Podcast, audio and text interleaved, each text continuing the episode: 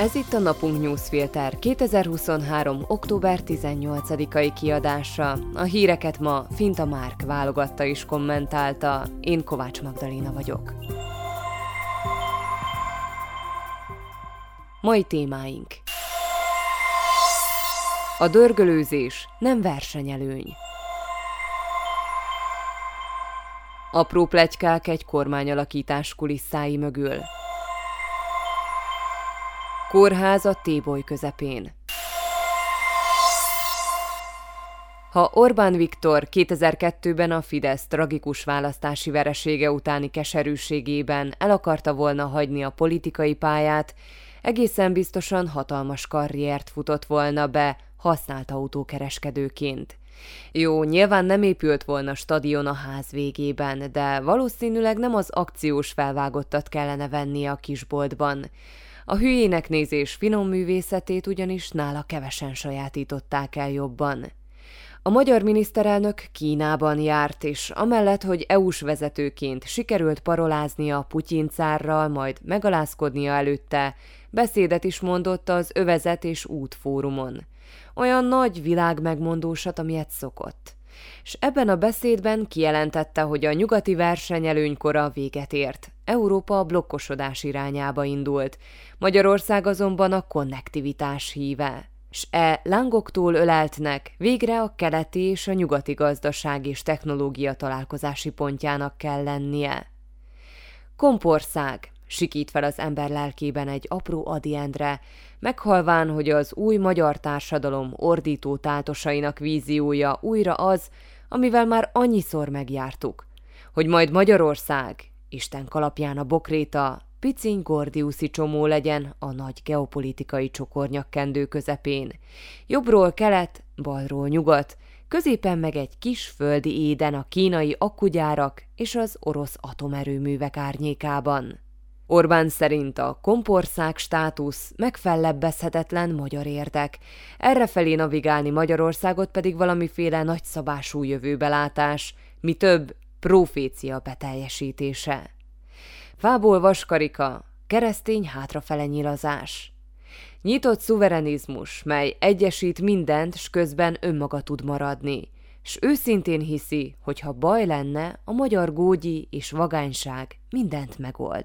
Hogy keleten megbonthatatlan gordiuszi csomók helyett inkább csúszó csomókat kötnek a fürge diktátori újak, az teljesen mellékes.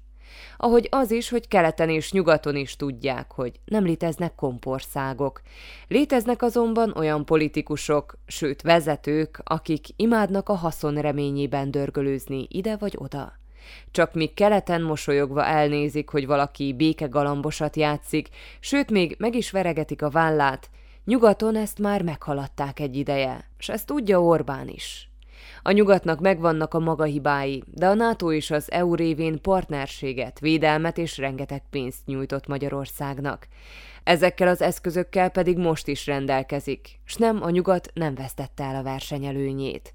Az egyedi szaktudással rendelkező szakemberek a világ legjobb egyetemei többségében továbbra is nyugaton vannak, ahogy a tíz legnagyobb gazdaságból hat. Ebből a hatból négy európai. S az elmúlt évek bizonyították, hogy a nyugat bizony megoldásokat tud találni a saját problémáira, ha akar. Szóval a nyugat köszöni jól van. A valódi szövetségesekkel felvállalt, durcás konfliktus és a teljesen nyílt, pillanatnyi politikai értektől vezérelt dörgölőzés a kelethez, így nehezen érthető dolog. Még akkor is, ha Orbán ezt politikai pragmatizmusnak nevezi. Bayer Zsolt pedig búsborongós, keserédes, nyálas publicisztikában próbálja megideologizálni, megtaposva kicsit Szerbantal emlékét is. A keleti diktátorok talpának nyelvelilletése nem versenyelőny. Az ilyen hazugságokat csak az veszi be, aki egy 20 éves, 350 kilométert futott autóról is elhiszi, hogy nem öreg, csak tapasztalt. De ilyen emberből nem kevés van, ezért is engedhette volna meg magának Orbán a téli szalámit az olcsó felvágott helyett autókereskedőként.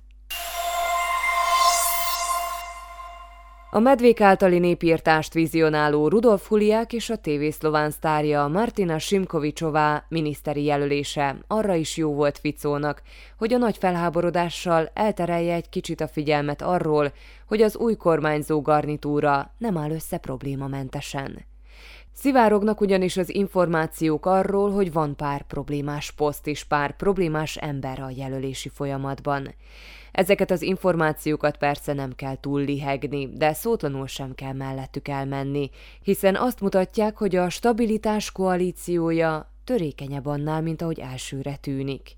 Bár végül győz a politikai pragmatizmus, elégedetlenek biztosan maradnak. Itt van például Juraj Blanár, aki a Smer egyik erős embereként számított volna valamilyen fontos posztra. A hírek szerint a közlekedési minisztériumra fájt a foga, de állítólag ezt ifjabb József Rás kaphatja majd meg, aki igazi kebelbéli jó barátja Ficónak és Robert Kalinyáknak is. Blanár nyakába a külügyet akarták varni, az viszont nem kell neki. Így adná magát, hogy beül a parlamentbe alelnökként. Csak hogy a Smer állítólag a mindig hűséges Jubos Blahának is kiosztana egy posztot, épp a parlamenti alelnökit. Ez persze nem jelenti azt, hogy a Smer listájának kettes kie dühében asztalt borítana. Blanár nem ilyen politikus, de a káposzta elfogyott, a kecske viszont nem lakott jól. Egy másik ilyen árulkodó apróság az is, hogy Blanár Ficó kínálgatására sem ült be a nehéz külügyminiszteri székbe, ahol a kormány következő lépéseit kellene magyarázgatnia a külföldi partnereknek. Ez pedig forró szék lesz, és bizalmi emberre van szükség. Épp ezért furcsa, hogy Ficó egyelőre még nem talált ilyen alvonalas politikust. Miroszláv Lajcsák nem jöhet szóba, hiszen ő kikosarazta Ficót a 2019-es elnökválasztás előtt, a Smer elnöke pedig nem felejt. Olyan lojális pártpolitikus, aki ügyesen fényezni a Ficó kormányt, és nem a nulláról kell kezdeni a felépítését, nem nagyon találtatott. Ezért felrepent a hír, hogy ideiglenesen Ficó vezetné a külügyet, a gyakorlati dolgokat pedig Marek Estok, egy Ficó közeli karrierdiplomata igazgatná. Ha a volt francia nagykövet beválna, akár előre is léphetne a sorban, de az nem vet jó fényt Ficóra, hogy kiütközött a káder hiánya jelölésnél. A teljesen kaotikus SNS-nél még hagyján, de az országot több mint egy évtizedig irányító Smernél Ismételjük, a fent vázolt problémák apróságok, s amíg nem kerül nyilvánosságra a leosztott posztok listája, csak találgatások, amolyan kormányalakítási folklór, de az image szempontjából fontosak. Ficónak fontos, hogy ne lógjon ki a lóláb, márpedig így bizony kilóg. A gázai Al-Ahli baptista kórházat ért támadás elképesztő fordulatot jelent Izrael és a Hamász konfliktusában, függetlenül attól, ki tehető felelőssé a történtekért.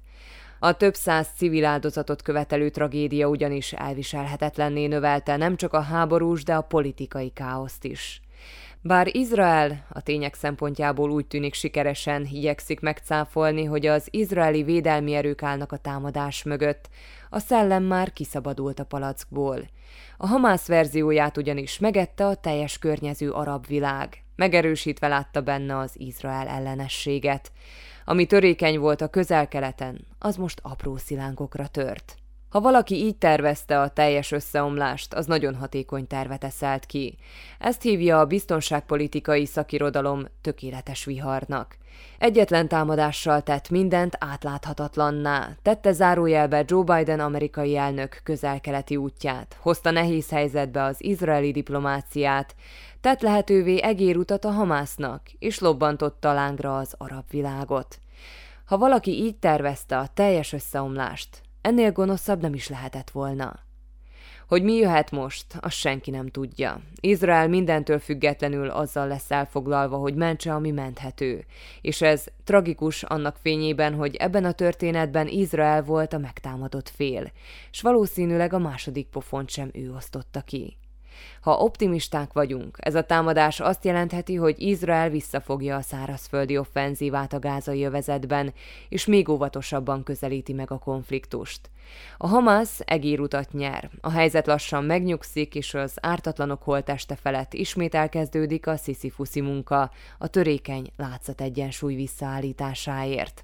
Ha pessimisták vagyunk, akkor elszabadul a pokol a bosszú, a hazugság, a tébolyult mészárlás hullámain. Egy többfrontos háború robbanhat ki, melybe beleáll a Hamaszt eddig proxinak használó, Izraelt elpusztítani vágyó Irán és a kaotikus környező országok. Egy olyan háború, amelyben nincs béketerv, és nem is gondolkodik rajta szinte senki. Mindkét forgatókönyvnek rengeteg halottja lesz, s mindennek közepén egy baptista kórház romjai állnak. Egy keresztény kórházé, melynek misszionáriusai az életüket is kockáztatva akarnak segíteni azokon, akiken csattan a bosszú, a hazugság és a tébolyult mészárlás ostora. Hírek egy mondatban. Martin Hojszik, környezetvédő, a progresszív Szlovákia LP képviselője lett az Európai Parlament új alelnöke. Hojszik Mihály Simecska megüresedett székét veszi át. Simecska ugyanis úgy döntött, szlovák parlamenti mandátumát érvényesíti. Joe Biden amerikai elnök katonai támogatást és egy 100 millió dolláros humanitárius segét is bejelentett, miután találkozott Benjamin Netanyahu izraeli miniszterelnökkel. A Fiumei úti sírkertben eltemették Sólyom László egykori magyar köztársasági elnököt. A Hlász Peter Zsiga egykori környezetvédelmi és gazdasági minisztert jelöli a parlament nekik járó alelnöki posztjára. Peter Pellegrini a Hlász elnökét nem zavarja, hogy Zsiga ellen eljárás folyik korrupció gyanújával. Komoly korlátozásra lehet számítani a Pozsony-Komárom vasútvonalon. Vereknyén új terminál épül, a vonatok így december 9-éig Pozsony-Püspökiig közlekednek majd, onnan pótlóbuszok indulnak a Pozsony-Újváros vasútállomásra.